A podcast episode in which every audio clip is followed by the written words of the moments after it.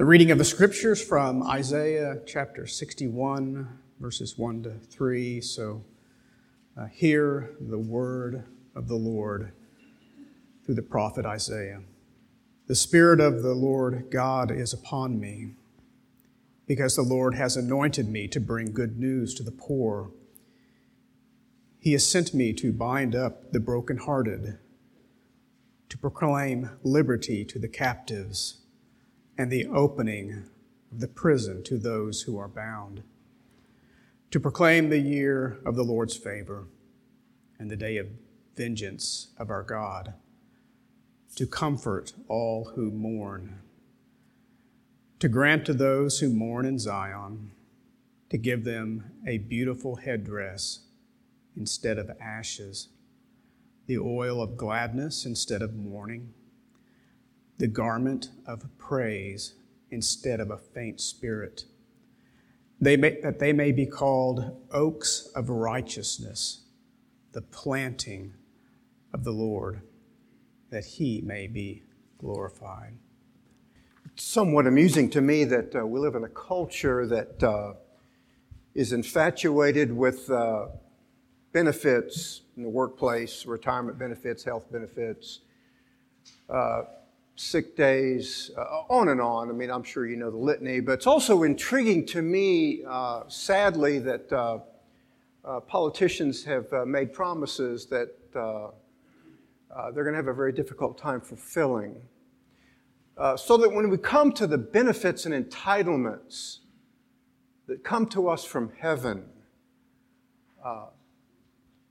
there is, there's no such shortfall and uh, they are truly engaging. And that is really our text this morning the benefits that accrue to us uh, on uh, the basis of uh, Christ, uh, who is the subject of our text this morning. Uh, the text begins with what I think is the servant. Isaiah has four very prominent servant songs. They're not the only texts in Isaiah that speak of Christ, but certainly they are poetry that speak of Christ. Uh, this is another text, uh, albeit uh, absent the poetry. Uh, first part of uh, the uh, first verse begins with the servant and then transitions with his identity to his mission. So, the identity of the servant, and then, more importantly to us, the mission of the servant who will gather for us unimaginable benefits and entitlements that will last throughout all time. Uh, the servant, in my own mind, is none other than uh, the Messiah. Uh, there is a hint from this in the text itself, Isaiah chapter 61, verse 1. The Spirit of the Lord God is upon me because he has anointed me. Uh, the text is an allusion to the prophet himself uh, go all the way back to Isaiah chapter 11 in verses 1 and 2. Uh, we have the promise of, of, the coming of the Spirit. Uh, then a shoot will spring from the stem of Jesse, and a branch from his roots will bear fruit, and the Spirit of the Lord will rest on him. So Isaiah is simply repairing to his own literature, and uh, we find, uh, as you know, uh, the very same concept in uh, Isaiah chapter 42 in the first verse. Behold, my servant whom I uphold, my chosen one, in whom my soul delights, I have put my spirit upon him. Uh, the New Testament uh, seals the identity of who the servant is. The Messiah, of course, is none other than Christ. Uh, and we know that because uh, Luke alludes to Isaiah in the baptism and anointing of Jesus at the beginning of his public ministry. Uh, turn in your New Testament to the third chapter of uh, the Gospel of Luke. Because the allusion, again, is going to seal the identity of the servant and the Messiah to be none other than the Lord Christ, our Savior, Jesus, uh, the only Redeemer. Uh, Luke chapter 3, verses 20 and 21.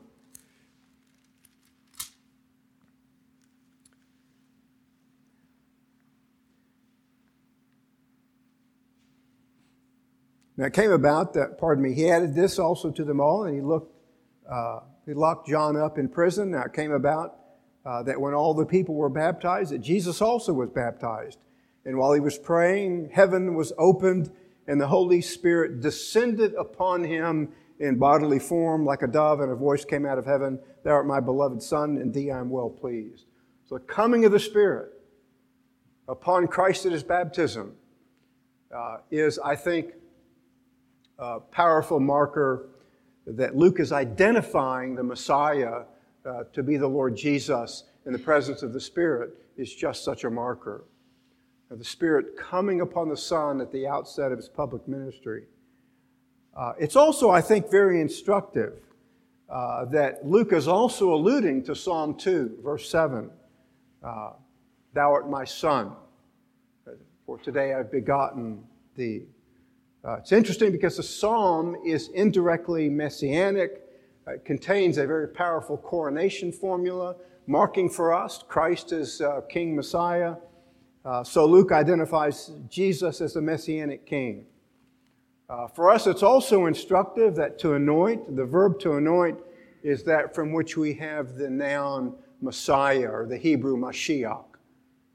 So Christ is the anointed one. And the Father anoints him with the Spirit at the outset of his ministry in fulfillment this great prophecy of Isaiah 61. Reminding us, of course, that here's the one who can promise benefits and pay them all. His bank will never run out because of who he is. Uh, no budgetary shortfalls with King Messiah.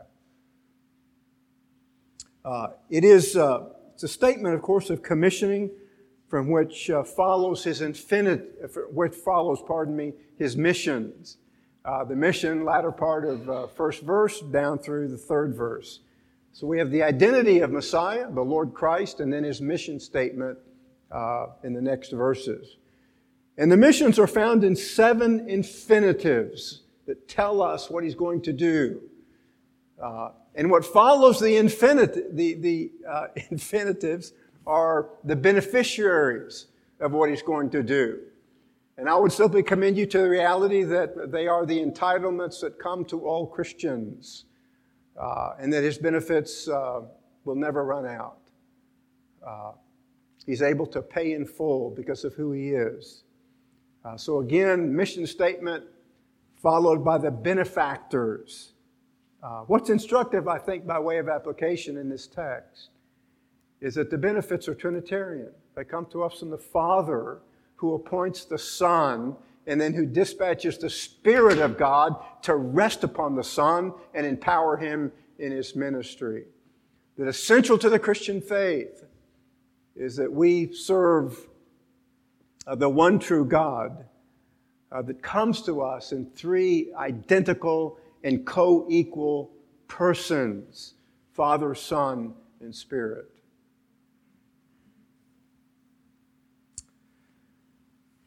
The mission statements speak to us in the reality that Messiah will affect the end time restoration. As you know, we're in that section, the prophecy of Isaiah, uh, which he is speaking to the children of Israel in captivity, uh, that God will act again and effect an end time restoration and an end time exodus. Uh, in my own mind, they all collapse upon Christ uh, because uh, Israel in the days of Ezra and Nehemiah never fulfilled uh, these great promises, uh, setting up the marker that Christ will come and fulfill them all and uh, shower his entitlements uh, and benefits upon those who believe in him. Uh, the purpose of the anointing is sevenfold. Uh, let's begin with the first. The first is to bring the good news to the afflicted. Uh, the Greek translation of the Old Testament, which I think is the most powerful of all of the versions, that use the cognate verb, which can also be translated to evangelize. So, Lord King Messiah is going to come as the evangel, and he's going to preach the gospel of the good news of all that he's going to accomplish for his people. Uh, so that uh, Messiah is giving to us in this text, in his mission statement, uh, the very content of the gospel in a very expansive form. Uh, the word is also used of the good news of a successful military battle. It's quite remarkable that Messiah fights the greatest battle of all times for us. He binds Satan, he plunders his kingdom, he sets us free so that we might be his sons forever and full heirs of all of the promises of God. Secondly, he is sent by God as a divine emissary to bind up the brokenhearted. Now, we all go through life. we all get our hearts broken different venues, whatever it might be. Uh, very painful sometimes, very intense. We lose people that we deeply love. Relationships are broken, our hearts get broken. Christ comes to bind them up.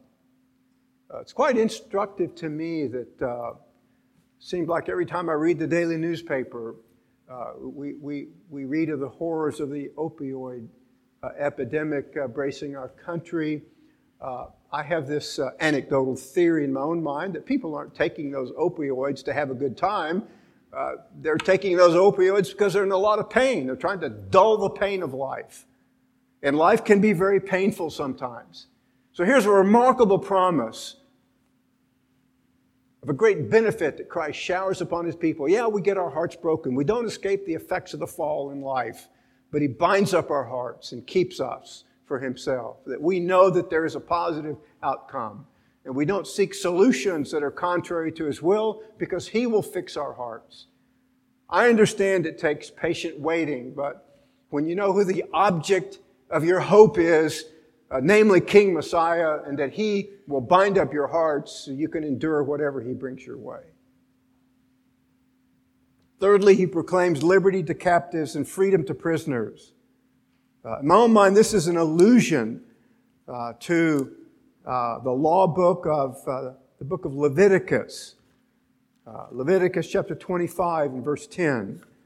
Uh, it's a promise of one of the great feasts in the Old Testament and what happens in the day of Jubilee, Leviticus 25 and verse 10. Uh, and I think the illusion is cemented for me by the word, the presence of the word liberty liberty. You shall thus consecrate the 50th year and proclaim a release, the New American Standard has. It's better translated, I think, liberty through the land to all its inhabitants. It shall be a jubilee for you, and each of you shall return to his own property, and each of you shall return to his family. Context again, quite simply, the year of Jubilee, when all of the slaves, all of the children of Israel who, because of debt, had pledged their service to someone else until that debt is repaid. Year of Jubilee, regardless of whether the debt is repaid or not, they go free. What a great promise of the law of God. I mean, how can you but read the daily newspaper and read about this incredible debt crisis? People can't pay their college loans or this loan or that loan or whatever it is. Here was a provision in the law of God that really is ultimately messianic because it speaks to the reality that we have this great, incredible burden of debt, but Christ in the year of Jubilee will set us free. That, that really is one of the greatest of the benefits of the gospel of Christ. Set free. That slaves could return. It's a great reminder. You wouldn't, uh, you know, if you were a loaner, if you loaned money, you wouldn't loan money on the 49th year, would you? because you knew on the 50th year uh, you'd be taken advantage of. Uh, but none of that touches the majesty of Christ. Uh, as well, if you pledged your land, you could never sell your land as the children of Israel. You never could sell it. Always belonged to you. But again, sometimes you fall in hard times, so you pledge your, your loan to, I don't know, send your son to the university, your daughter uh, to whatever. You pledge, you pledge your land, and so someone comes in and becomes a tenement farmer using your land. Year Jubilee, it reverts to the original owner. It all goes back. Slaves are set free, and the land returns to its original owner. The year of Jubilee. Freedom is the point, the liberty. And so Christ, again, the King Messiah, uh, is going to affect liberty for all of his sons and daughters. Uh, the year of Jubilee was every 50 years or seven sabbatical cycles plus one year. And again, you can imagine the celebration engendered by such a law. Uh, that one day you would be set free. One day you could return to your land. Promise. I don't know whether you know this or not, but I recognized this a number of years ago. I was in Philadelphia, went to stand before the Liberty Bell. There's an inscription on the Liberty Bell that's very instructive. You know what it is? Leviticus chapter 25 and verse 10. Our political founders knew the very lifeblood of politically what they were trying to accomplish in freedom from slavery and freedom from tyranny, freedom from taxation. And so they quote the Bible on the Liberty Bell. Of course, they were looking for political liberty, but for us, it breaks all the greatest of, of the benefits and entitlements of freedom and liberty from sin. Though we are guilty, we are set free. That every day for us as Christians is a year of Jubilee. I suspect at some point ACLU is going to file a lawsuit against the federal government to erase Leviticus 25, verse 10 off the Liberty Bell. I mean, they have so much to do with their time, of course, uh, but, but it is a reminder that uh, we try to preserve liberty, but only Christ can truly affect it and make it happen. Greatest of all benefits. Uh, every year, people trying to get into America because they want a measure of freedom. You and I have the fullness of the reality of it in Jesus Christ. The uh, Greek translation uh, also adds to this text recovery of sight to the blind. We can see because of Christ. Uh, the point is that Messiah is the fulfillment of the year of Jubilee, engaging spiritual freedom and an internal inheritance. Uh, it's my own conviction that all the land promises of the Old Testament uh, are merely foreshadowing eternity. Uh, that as the sons of God can never be taken from us. Well, all this is well and good.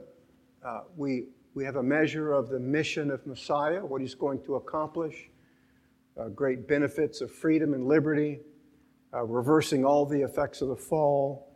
It's going to enable us to see, uh, according to the Greek translation, uh, going to give us an eternal home that can never be taken from us. when when has all this started? Question I bring before you.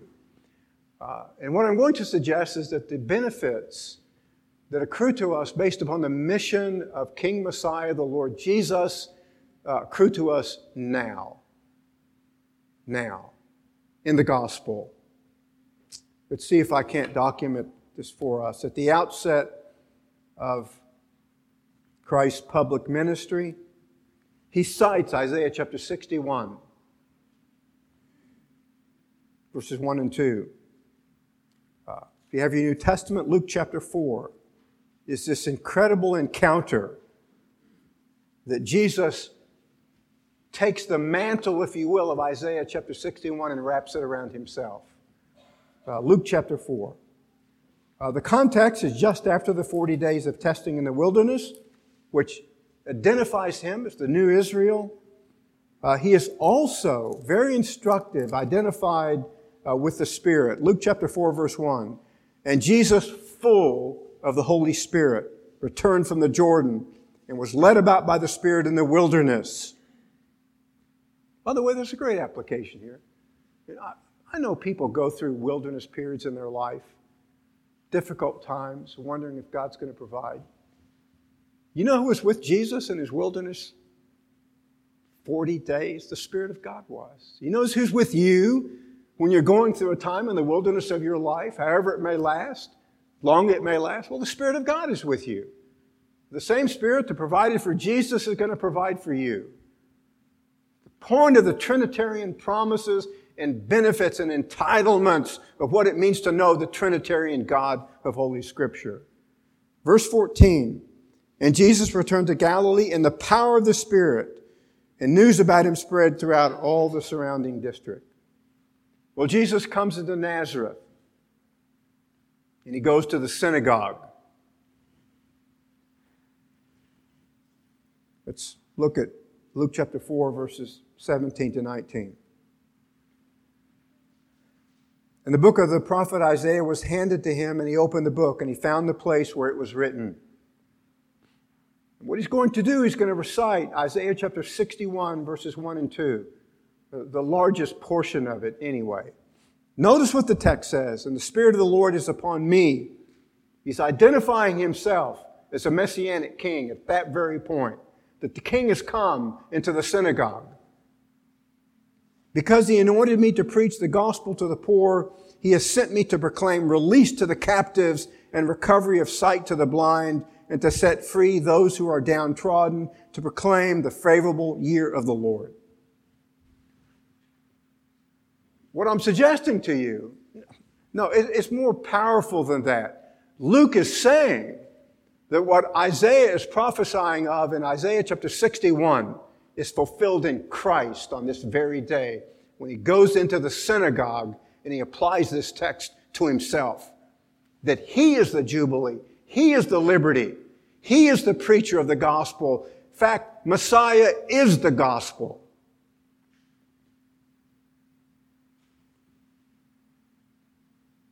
It's interesting to me in this citation that Jesus does not cite the reference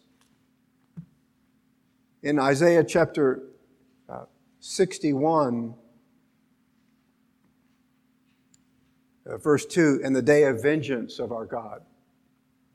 He stops at the first part of verse 2. Setting the stage in my own mind that he is suspending temporarily the final judgment. What a great promise of the gospel.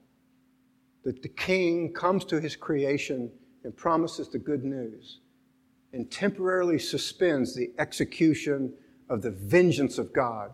Meaning that there's, a, if you're not a Christian, there's time for you to come to the knowledge of Christ, to come to full liberty, to be set free, to claim the land promises of eternity to know true liberty from the effects of the fall, to believe upon Christ and you get all of these things, in my own mind, the greatest benefact, benefits and entitlements of all time in one person because of who he is. And he will never have a shortfall. I'm so amused every time I read this concept of entitlements that our politicians have written promises that they cannot pay. How they're going to pay for it, I don't have a clue. But I know that Jesus can pay. He will pay. He'll pay it all in a staggering sum that none of us can ever fully imagine. All of eternity will have liberty and freedom and the joys of eternity. The point of the gospel, if you're not a Christian, he has suspended upon you the sword of Damocles in judgment and revenge. And by the way, he will, he will execute that on the day of his own choosing and the day of his own coming. But today is a day in which there is still the promise of the gospel. But notice coming back to Luke chapter 4, something more decisive happens. He interprets Isaiah chapter 4, verses 20 and 21. And he closed the book. And he gave it back to the intendant and sat down. And the eyes of all the synagogue were fixed upon him. And he began to say to them, Today, this scripture has been fulfilled in your hearing. It means that the end time promises of the restoration have begun in Jesus. Because that's exactly what this prophecy is in Isaiah chapter 61. And he tells the congregation, the synagogue, it's been fulfilled in your hearing. Closes the book. That this great promise of what the evangel is going to do, Messiah and his mission, stops with Jesus, sits down, closes the book, and says, I'm the one who's going to fulfill all of this. Incredible. Meaning for us that this mission statement, he's going to effect.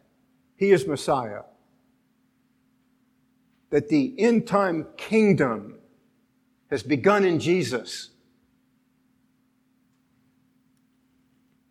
including the end time exodus and new creation.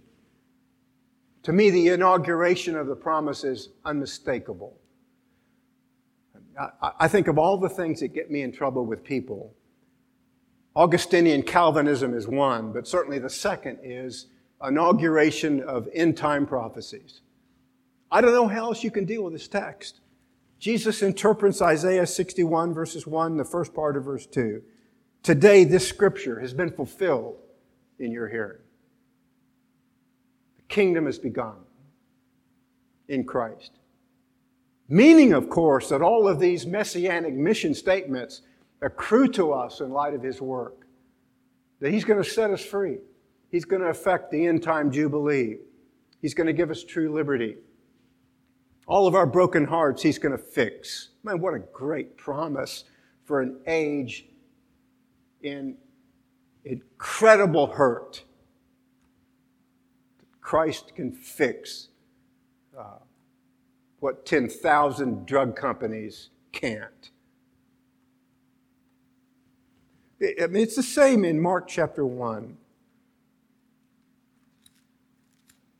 And again, if you struggle over this, simply look at the words of Luke.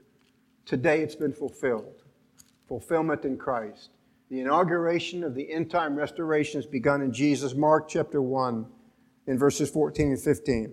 And after John had been taken into custody, Jesus came into Galilee preaching the gospel of God, evangelizing, and he's the evangel, and saying the time is fulfilled and the kingdom of God is at hand. Repent and believe in the gospel. Notice again, suspension, a delay of the end time revenge of God. You're not a Christian, there's time. Today is the day of salvation. You know who Christ is, King Messiah. You know what he's going to do.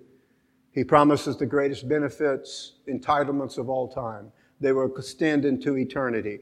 And because of who he is, he can pay all of the promises that he makes. Uh, the biblical theologian uh, G.K. Beale sees the signs of healing as an inauguration event foreshadowing complete healing. Again, if you recall the Greek translation of the Old Testament, uh, adds the phrase, uh, open the eyes of the blind, foreshadowing that Christ will heal every broken body in eternity. We're going to be healed. We can see this in John's question to Jesus, uh, Luke chapter 7.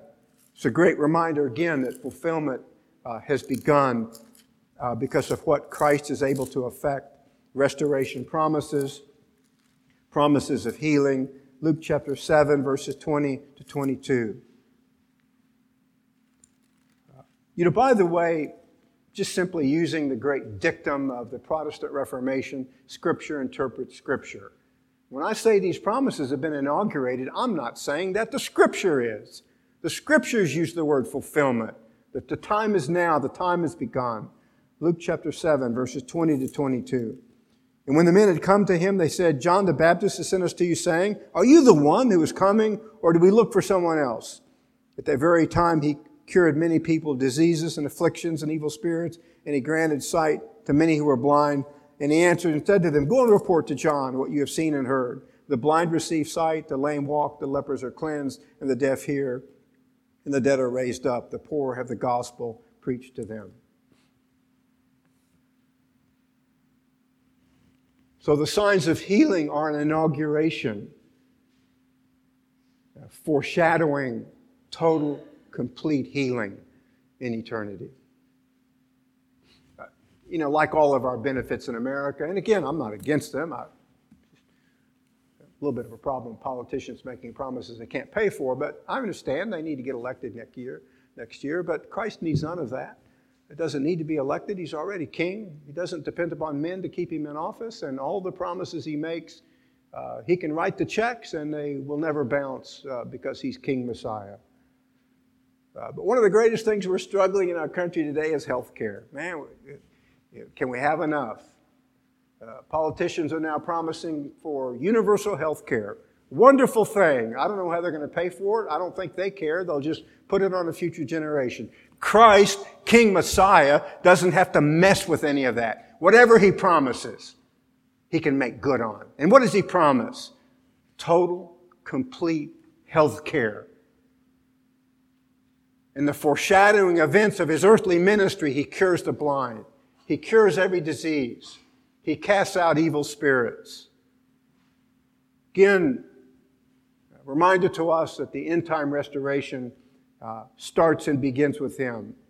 It's a radical announcement that the end time creation has begun. Some of you, I'm sure, are struggling with health issues in your family.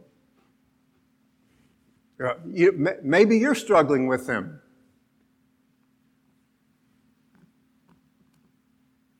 You know what? The bad news is it's only going to get worse. The good news is when you know Christ, He'll fix it all. He will deliver totally in making us over. Again, if you're not a Christian, come to the Savior. The benefits, entitlements are overwhelming. So Jesus again is once again saying that the fulfillment of Isaiah 61, verses 1 and 2, first part of verse 2, has started in him. And that he's affecting the mission in his earthly ministry. Uh,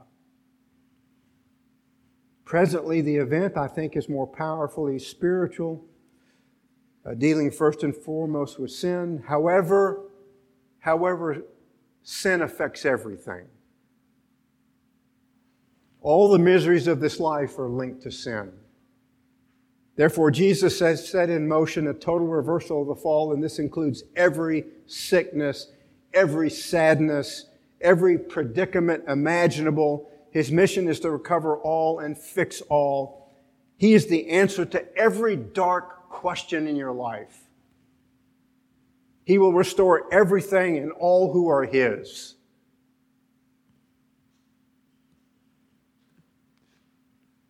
In terms of applications, the hope of, hope of what it means to be a Christian.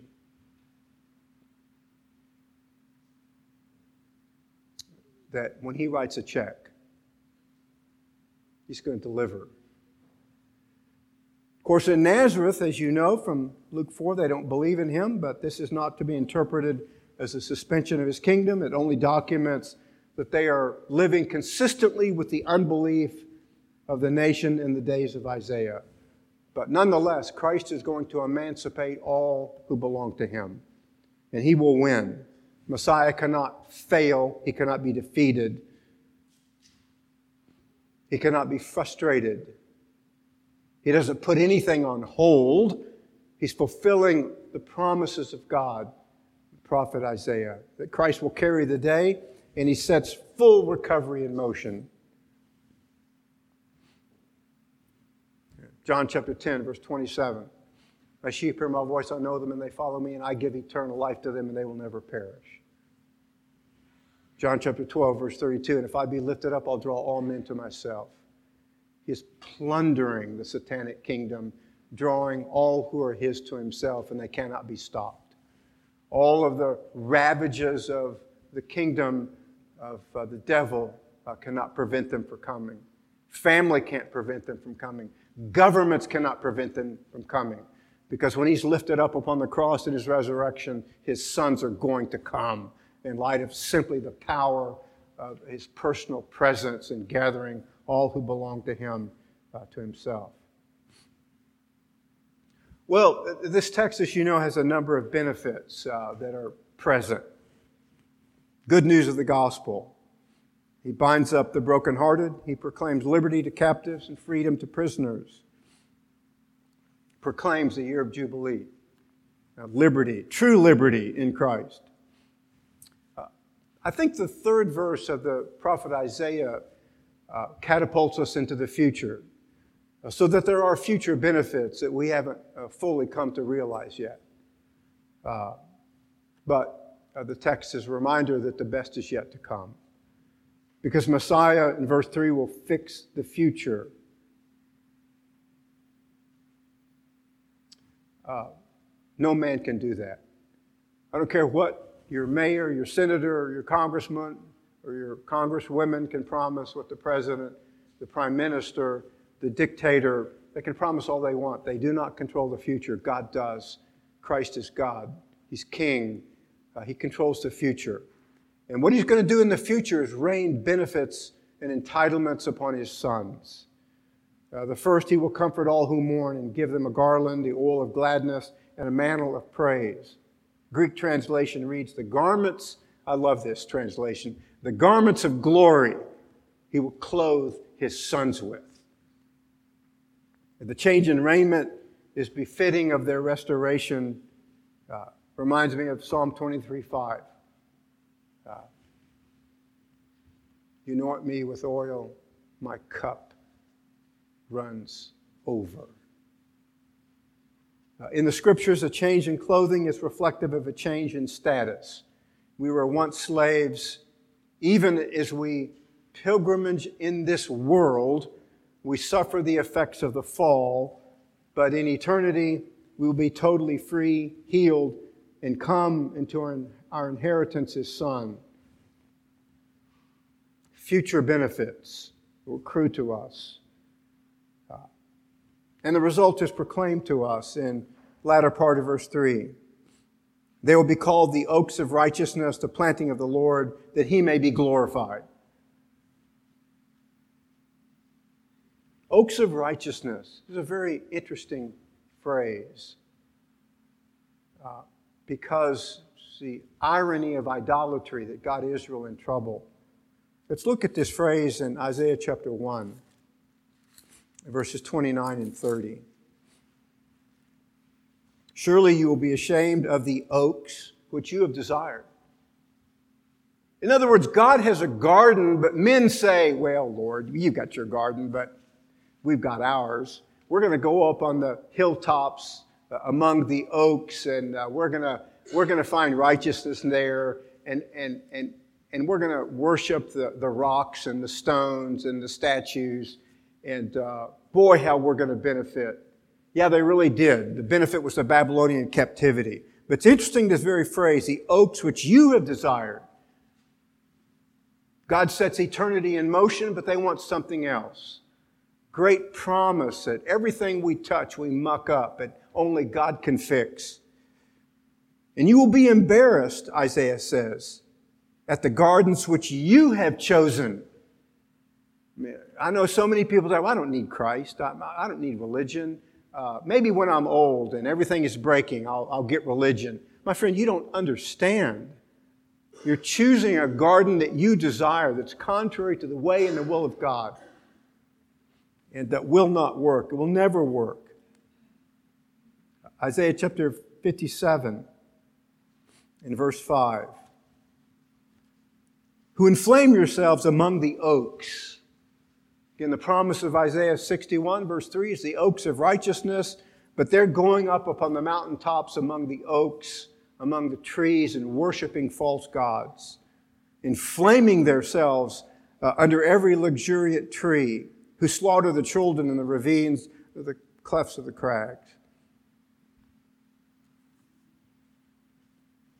So I think what the prophecy in Isaiah 61 in verse 3 is confirming for us uh, is that the transformation of our lives uh, presently and, of course, radically in eternity includes a total, total cleansing and effacement from all idolatry that God will totally fix everything and cure our hearts forever. You see, one of the problems we have in even our own culture and even as Christians is we are, our words of John Calvin, our, our hearts and souls are idol factories. In eternity, God's going to fix that. He's going to fix the heart, fix the soul. Remind us that uh, uh, idolatry never works, will never work that He's the one true God. In other words, the transformation includes cleansing. And this is exactly what Isaiah has been, been promising uh, throughout this section of the book. Uh, chapter 44 and verses 3 and 4. And I'll pour out water on the thirsty land and streams on the dry ground. I'll pour out my spirit on your offspring and my blessing on your descendants. And they will spring up among the grass like poplars by the streams of water. great reminder that even in this present life, uh, this is a prophetic reality. Uh, Psalm, Psalm 1, verse 3 The righteous man will be like a tree planted by the rivers of water, and his leaf will not fade, and whatever he does, he will prosper. The righteous man, the oaks of righteousness, uh, the man of God, uh, beginning even in his present life uh, to be something of a manifestation of the end time garden promised by God in the fullness of the end time creation. That this garden metaphor is often used in Isaiah representing the new creation. The parallel uh, in Isaiah 61 is the planting of the Lord. Planting of the Lord. Genesis chapter 2 and verse 8. What did the Lord do? The Lord planted a garden. And Adam and Eve mucked it up, terribly so. God starts over in Messiah. That this great end time creation, this metaphor of the garden, starts with Him. The planting of the Lord. Isaiah chapter 16, verse 21. Then all your people will be righteous. They will possess the land forever, the branch of my planting. That God's going to affect it. This is the absolute vacuousness and emptiness of all religion. Save the Christian faith. Only God can do this. Only God can plant it and effect true restoration. Everything else is a sham. Everything else is a counterfeit. I know in our country we are eaten up with the moral sentiment that uh, every religion is equal. Well, not in the Christian faith. Only God can make it happen. He will plant the garden. And notice what Isaiah says at the end, verse 3, that he may be glorified. He does it all. No one can say, Well, I did my part. Uh, it's like when I go out to do gardening in my yard. Uh, not very often, I remind you. I, I mess everything up. My wife has to go back and repair it all. She can say the yard is mine. It's a lot more beautiful when she's in it, of course, but there's none of that with God. He plants, He cultivates, He weeds, He waters, and our leaf does not wither. And in everything we do, we prosper. And the end time, full reality of this, we will be the oaks of righteousness in the garden of the great God of heaven. Again, the purpose is to glorify Him and Him alone. No one can say, Well, I did 20% of it. I had my part. God, you did yours and I did mine. That's religion. The Christian faith is God provides, King Messiah is the answer. He's the only answer, and He will fix everything that has been ruined by the first Adam. It starts and ends with Him. If you're not a Christian, my friend, it starts and ends with the last Adam, King Messiah, the Lord Christ. That He finishes what He starts. I love Philippians chapter 3, verse 21, who will transform the body of our humble estate into conformity of the body of his glory, according to the power of him who is able to exert his will upon all things. Yeah. It's a garden of glory. Uh, the point of the garden, of course, is not that we're going to walk around and say, man, what pretty flowers are those? I wish I'd have had those in Oklahoma.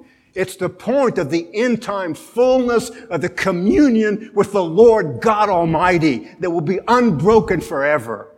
It's not just a garden. The point of Adam and Eve is that they were in full communion with God and they broke it and God will restore it. And because it will be so majestic, our bodies have to be glorified. Other other than that, our flesh could not be able to live in such an environment. So he equips us with glory because he is glory and the fullness of the communion and end time satisfaction and joy will envelop us in a majesty that we cannot even fully understand in the present life. Return to fellowship. Power of God. Well, I don't know about you. But if this is indeed a prophecy of benefits and entitlements, and I think it is, then it transcends and eclipses our quest for benefits and entitlements in our culture that will all fail But Christ will deliver because of who he is. And he cannot fail because of who he is. And he will effect total and irreversible restoration. Again, if you're not a Christian,